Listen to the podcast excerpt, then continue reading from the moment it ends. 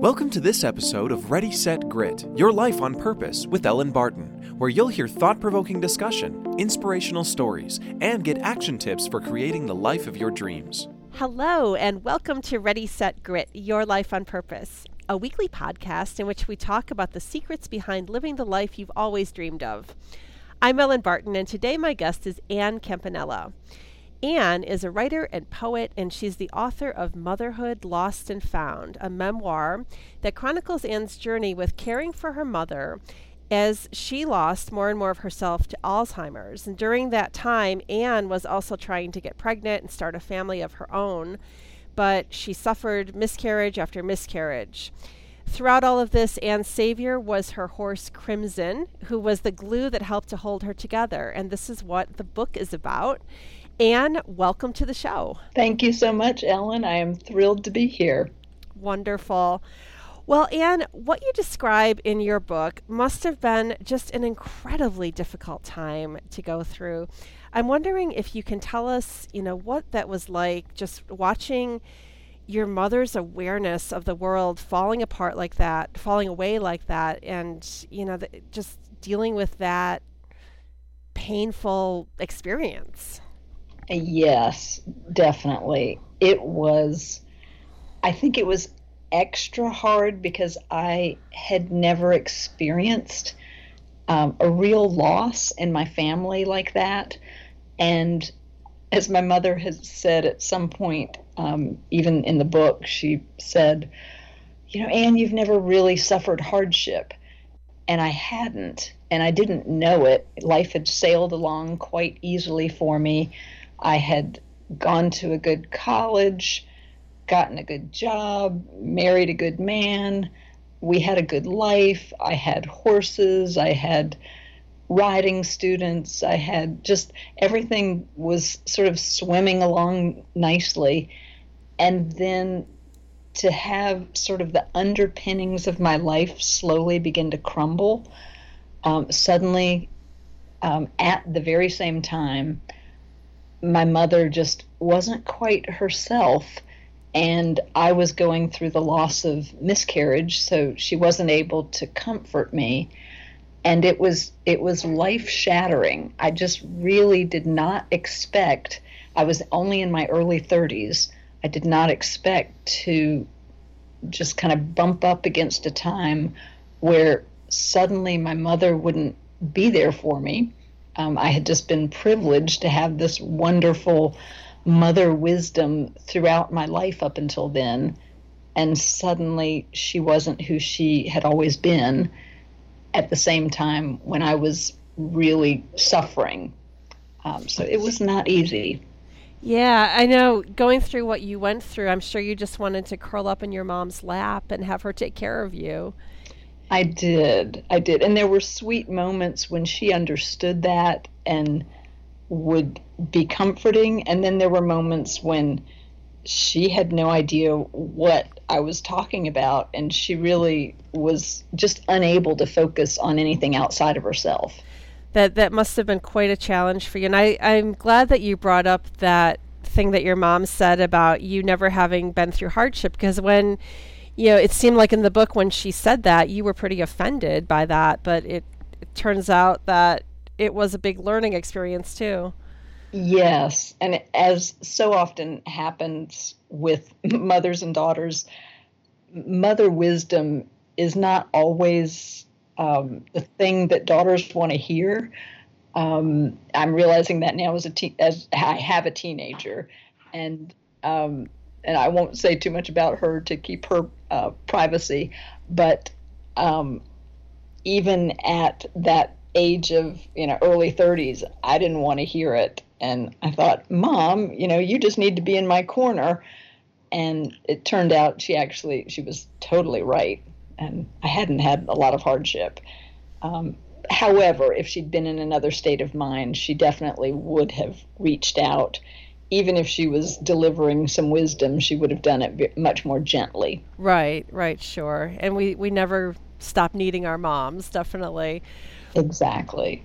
So it seemed as if the, the universe had this extra warped sense of humor at the time because you were going through all of this stuff with your mom and your your miscarriages trying to get pregnant and then in the midst of it all your dad died pretty suddenly and you were left as the main caregiver yes yes i actually remember thinking you know don't think it can't get worse because the next bad thing was about to happen um, and my father even though he was 80 when he died he had been such a uh, sense of strength for me in my life. I always relied on him, and his physical body was not in great shape, but mentally he was doing pretty well.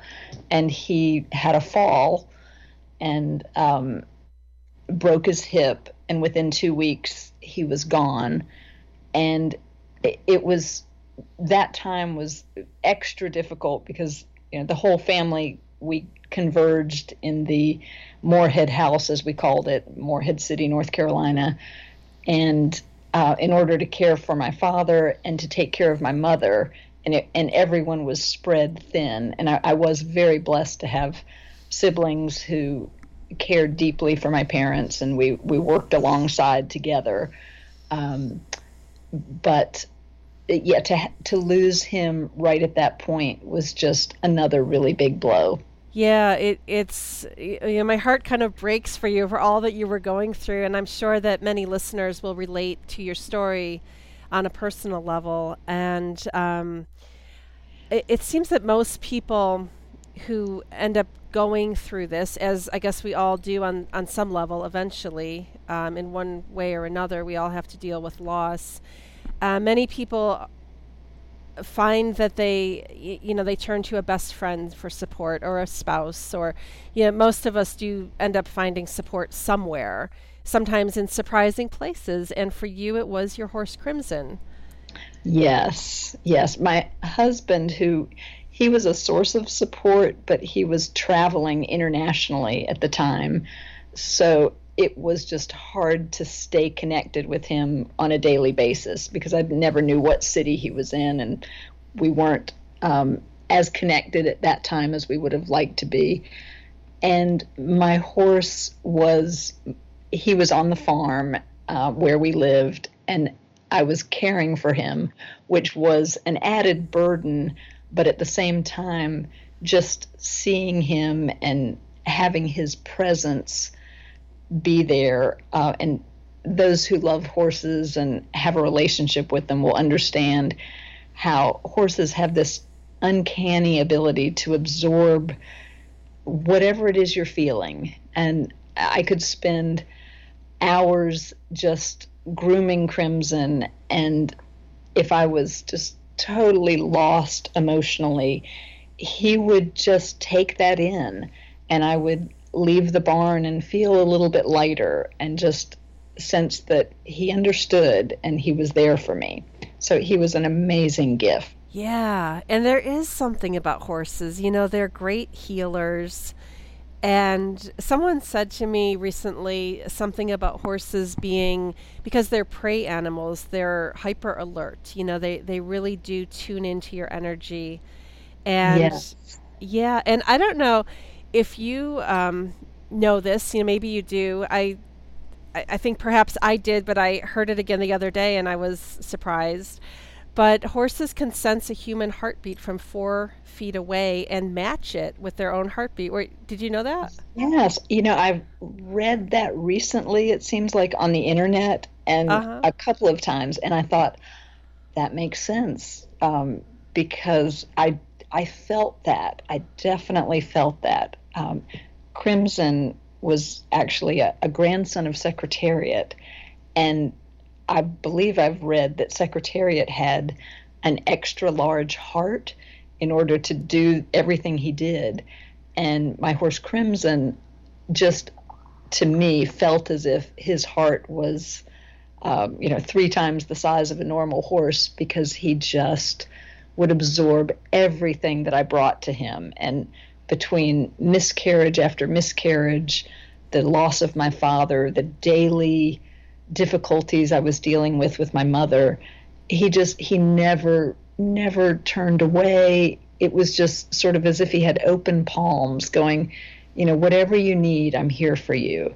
And oh my goodness, it's just amazing. Yeah, yeah, absolutely. It's it, it really, you know, I'm a horse person too, and it always fascinates me how they do have this healing ability and and I've experienced it on a smaller scale, but anytime mm-hmm. I'm feeling off or I have a headache or aches and pains or you know anything going yeah. on or I'm in a bad mood, yeah. right? Um, you know, they just take it away. Yes, and they're so in the present. You know, it's really hard to go down to the barn, and I'm sure you have felt this and just be sort of somewhere off in your head. Mm-hmm. But you know, once you get sort of grounded and you're touching your horse and you're smelling that sweet spice that they have, and um, you know, you're picking up their hooves, and it, suddenly I feel like I'm in my body, and horses help me ground myself and just be more of who I am instead of just sort of off somewhere mentally, you know, drifting. So it's uh, it's amazing the capacities they have. Yeah, yeah, absolutely, absolutely.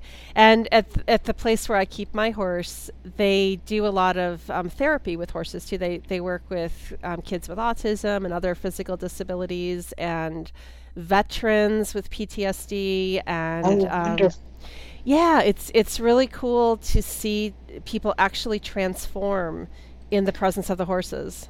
Yes. You know, it's funny. I I haven't talked about this, I don't think, on any other podcast, but I grew up um, with some PTSD because my father was, um, he fought in a couple of wars, World War II and Korea, and I believe he came home with PTSD and he would get angry at different things and just the sound of his voice um, when he would sort of blow up over something would cause me to kind of go into a state of uh, I don't know what you'd call it, but just shock and mm-hmm. and even to this day that PTSD is it's less than it used to be, but it's there. And I have always felt a, I felt drawn to horses that were abused, and those horses that have had that uh, sort of that similar kind of um, conditioned response. There was one in particular that nobody could ride, and particularly men, I guess. Um, if men tried to get on this horse, that they could not. The horse would buck them off. And this horse and I just connected on this beautiful level where I felt like I didn't even have to give the horse aids, but it would take the things that were in my mind and do them. And it was just an amazing experience. Somehow that that pathway was so clear between me and the horse because of our similar, I think, um, sort of wounding in childhood. And we just, I felt as if we were healing each other by just being together and, and riding and um, spending time that way. Oh, that's beautiful. That that kind of gives me goosebumps. As did some of the passages in your book when you're talking about riding, and there's that mm-hmm. one passage where you're having a nice canter through the field, and then all of a sudden, your horse decides to race. Oh, yes. Yes. That, you know, it was a shock because Crimson by nature was very low key and kind of a horse that you had to urge to move on. But when he sensed that there was a race in the making, he just took off. And suddenly I really had the sense that I was astride a thoroughbred um, on a racetrack, and we were not stopping until um, he passed the other horses that we were actually on a trail ride with other horses. He passed one and then the other, and there was nothing I could do to slow him down. And it, I had tears from the wind that was whipping across my face, and I just I felt his muscles underneath me, and it was an incredible the strength that he had, but also the power. And there was definitely a sense of fear in me knowing that there's no telling what he's going to do. And I just have to hang on for the ride. And that was sort of a metaphor for my book, which I didn't realize that that was what I was going into as my um, mother was losing her abilities and I was going through the experience of losing children through miscarriage. Suddenly, life was just like that race. And this passage gave me goosebumps when I read it. I thought it was beautiful. And as you say, it turns out to be a, a good metaphor for the book. I wonder if you could just um, read it for us. I'd be happy to. Thank you, Ellen. Trying to escape my thoughts, I nudge Crimson into a canter. My chest swells at the clatter of his hooves against the hard pan. Rising out of the stirrup into a hand gallop position, I sink my weight into the stirrups and press my hands against the crest of my horse's mane. His breathing, like his hoofbeat, becomes regular as a locomotive. When he gallops, I remember that he is a descendant of Secretariat, and I think of the day he took off across a meadow. On a trail ride with friends, the horses began pulling at their bits, wanting to run. It was a cool morning. There was an open field ahead.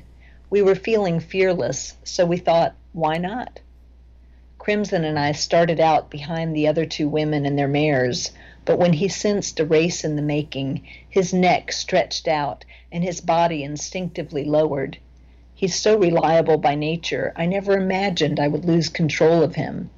But that day, his canter strengthened into a full gallop, and his neck hardened to steel. His jaw was set, and no amount of pulling on the reins would slow him down. All I could do was hunch down and hold tight to his mane. We surged past one horse, then another. Wind tore through my hair and lashed my face, whipping tears from my eyes. Crimson's hooves thundered over the ground.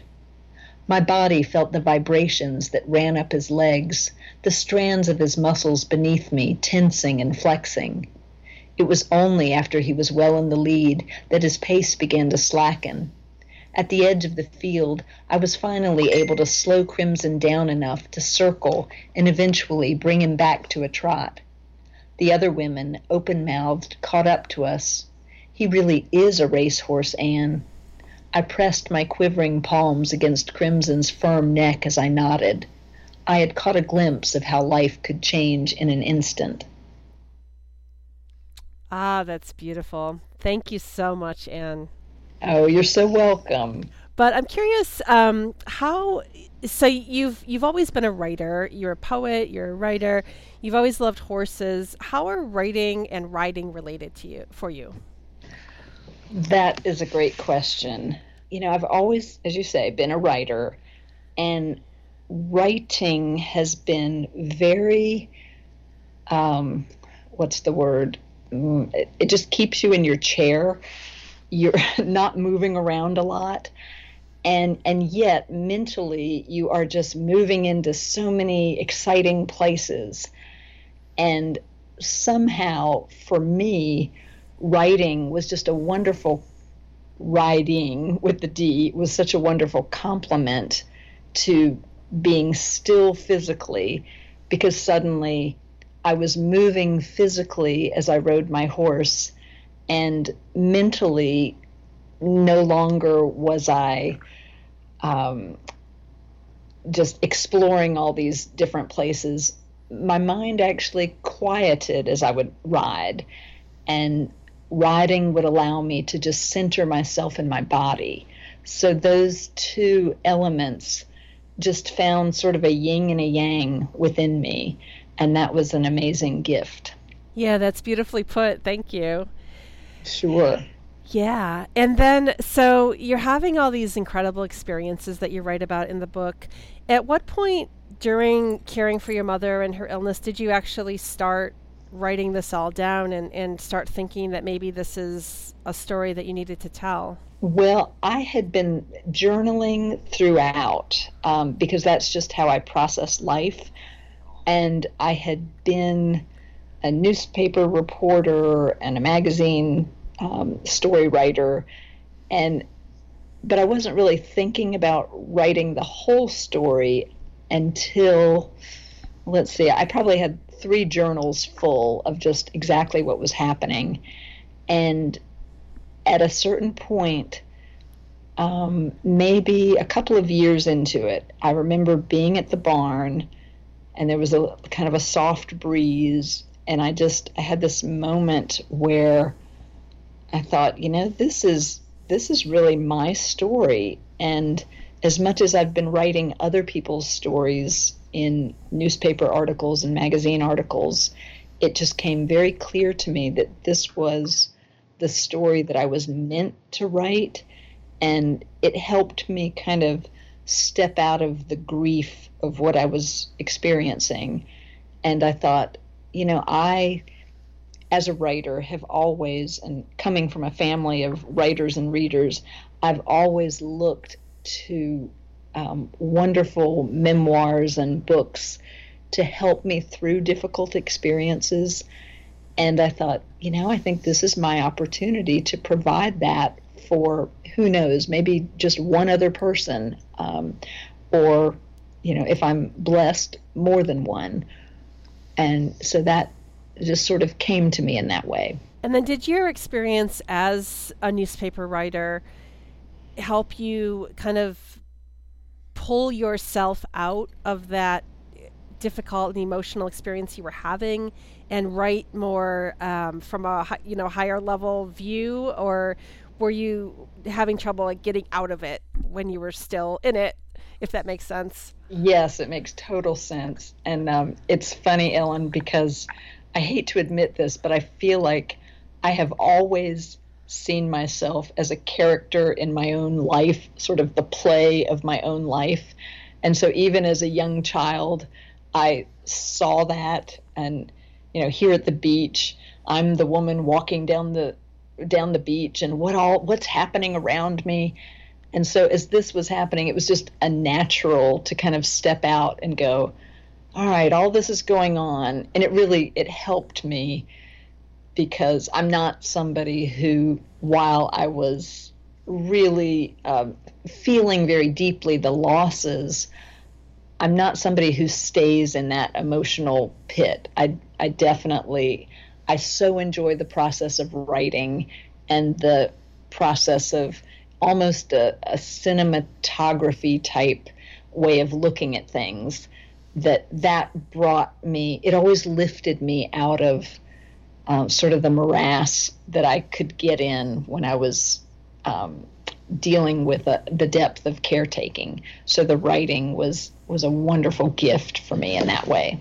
Mm, and i think that really comes through in the book so that's I, would call it a big success.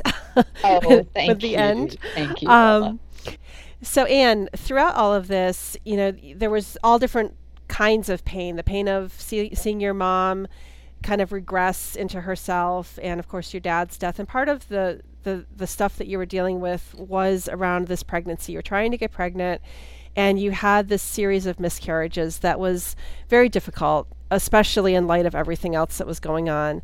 If you don't mind uh, sharing with us, what was that condition that was making it so difficult for you to get pregnant? Sure, Ellen. Um, I had a condition known as a translocated chromosome.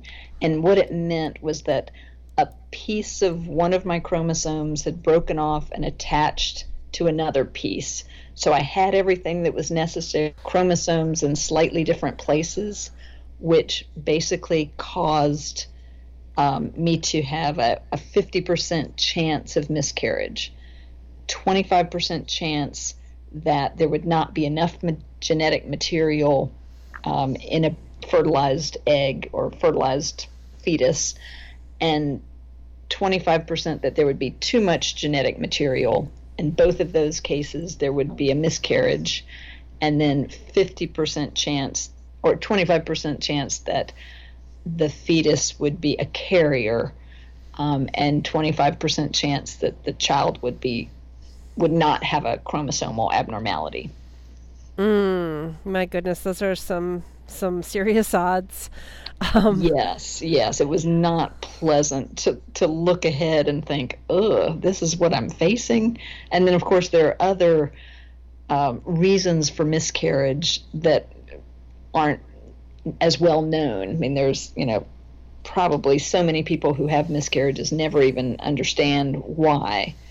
And my mother, who had this same uh, translocated chromosome, she had four children and one miscarriage. So when I tried to explain my concern over it, she would just sort of shake her head and poo poo the problem like, well, I had four kids. What's the problem? you know, it's not going to be an issue, which mm. again was not like her. Um, normally, she would be much more compassionate about that, but she just uh, didn't seem to take it in at that time. Mm. That must have been hard to hear, but you, yes. yeah, but you, but you got through it. You eventually did get pregnant and give birth to a beautiful daughter. Yes, yes. yes. Oh my goodness! Talk about euphoria after after such depths of grief.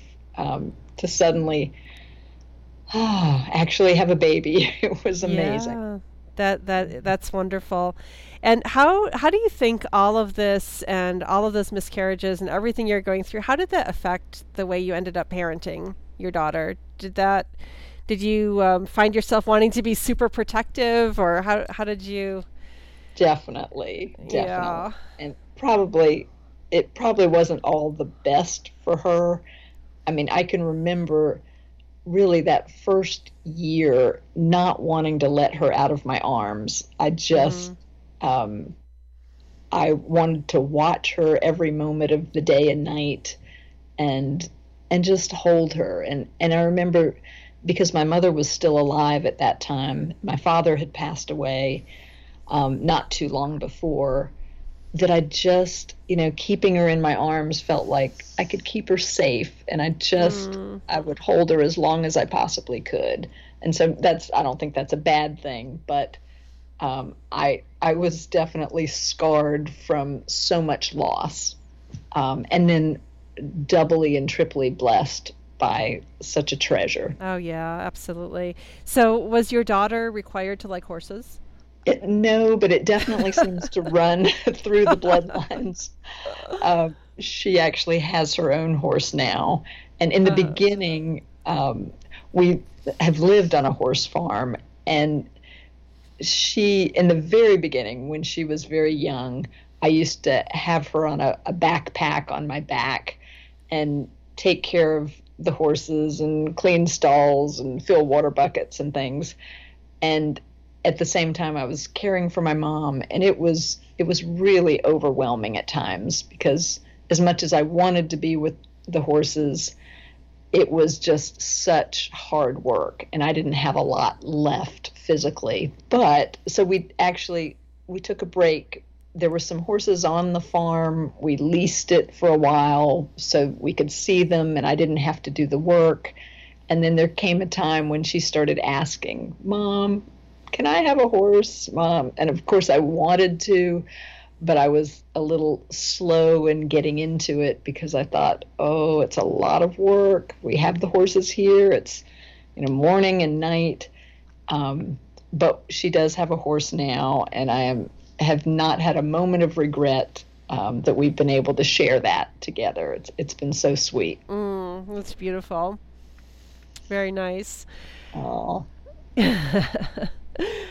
I know so, you understand. Oh, I do. I do. Yes, we um, have had some horses in our family as well. Um, yes. and I and I understand all of it, the hard work and the commitment. And and with kids, you never know if they're going to stick with it. I I think I did experience with my own kids um, a great passion for horses and then a gradual losing of interest. And that's always yeah. a risk, you know, you, you never know if they're going to stick with it. Yes yes, I don't know. Um, still, my daughter, she's got a busy life, and it's she doesn't have quite the um, intensity of passion that I think I had. Yet, she has the same deep love, and if she didn't have to take care of the horses, I think she would just be happy to have them forever. But the fact that she's got to take care of them does make it um, not co- as 100% appealing as it used to be. Right, right. Understandable. Yes. Understandable. And I wanted to ask you um, one of the things that's really interesting about your journey and your book and where this has taken you is that you now do a lot of work with different Alzheimer's groups and you go and you speak with them. And as you said earlier, um, you were hoping that your story could, you know, maybe just touch one person. And I think that it's certainly, you know, far surpassed that by helping a lot of people that are dealing with Alzheimer's or something like that. So, what what advice do you generally give people who are going through uh, the the who are who are learning how to be in this caregiver role? Wow, that is a tough tough question because I don't always feel like I have advice. A lot of times I feel like I really just need to listen. Um, each story is so different, and there's pain in different places. I guess if I was giving advice, there's sort of a mix of things, and some might be, and I and I have given some advice over these different um, situations that I've found myself in. Um, and one is to get support. You know, make sure that you have whatever support you need, whether it's bringing somebody in to help, um, stepping out yourself so that you don't feel overwhelmed and just totally consumed with the caregiving. Um, another is, and this really was a gift to me as I was helping to care for my mom, is to really let go of your perceived train of what you think is supposed to happen. You know, let it go, forget that, and be in the moment with your loved one because those moments are precious. And even if they're not who they used to be, embracing the person that they are in the, the moment. And I know not everyone is as sweet as my mom was. Um, people can have different experiences of, really um, some real hardship with parents or loved ones who become violent. Um, but if if they just are different from who they used to be, allow them to be that and sort of let go of the expectations and join them for the journey as much as you can. Um, in the very beginning with my mom, my father in particular would always try to set her back in line and remind her that no, her father's not alive anymore, and no, she's not at Lake George, the place that she grew up. And, you know, he would just try to bring her back. And that just was so distressing to her. She would find out over and over, what? My father died? You're kidding. And, and that would just bring so much pain to her. But um, when he gradually learned, which it took him a long time and he didn't ever do it very well, um, but when he let go of some of those strict, um, the parameters of, you know, sort of the way you have to get along in the world, if he was able to let go of those a little bit, life was just easier and easier for her. And uh, and certainly when I let go of all of the can do, must do, got to get done things, um, suddenly I was just sort of drifting with my mom on a little boat, and we were just having some sweet experiences, and those were memories that I, I cherish today. You know, that reminds me of your description of your horse, where you, you just are forced to be in the moment and mm. deal with what's there, deal with what shows up. Yes, it's funny how, you know, we as humans, we just we have a hard time staying within ourselves. We, we just tend to, you know, get off track and go off in our minds or get into the future or go into the past. And to, it is such a gift when we can just be who we are and stay grounded. You know, it may not be easy, but it's where we're meant to be. Uh, that is so wise. And I think I'm just going to wrap this up right here because oh. that's the perfect, perfect sentiment to end on. Um, and I want to thank you for being on the show. You are so welcome, Ellen. It's such a, a pleasure. Just a joy to talk to you. Oh, thank you so much. And thank you all for listening. My guest was Ann Campanella. She's the author of Motherhood Lost and Found. You can find this complete interview, links to uh, to Ann's book and her books, books of poetry, her website and social media pages on our website, readysetgrit.com. Thanks again for joining us, and please check in again next Friday when we release another episode with tips on how to turn your daydream into a phenomenal success. Thanks for tuning in to Ready Set Grit Your Life on Purpose with Ellen Barton.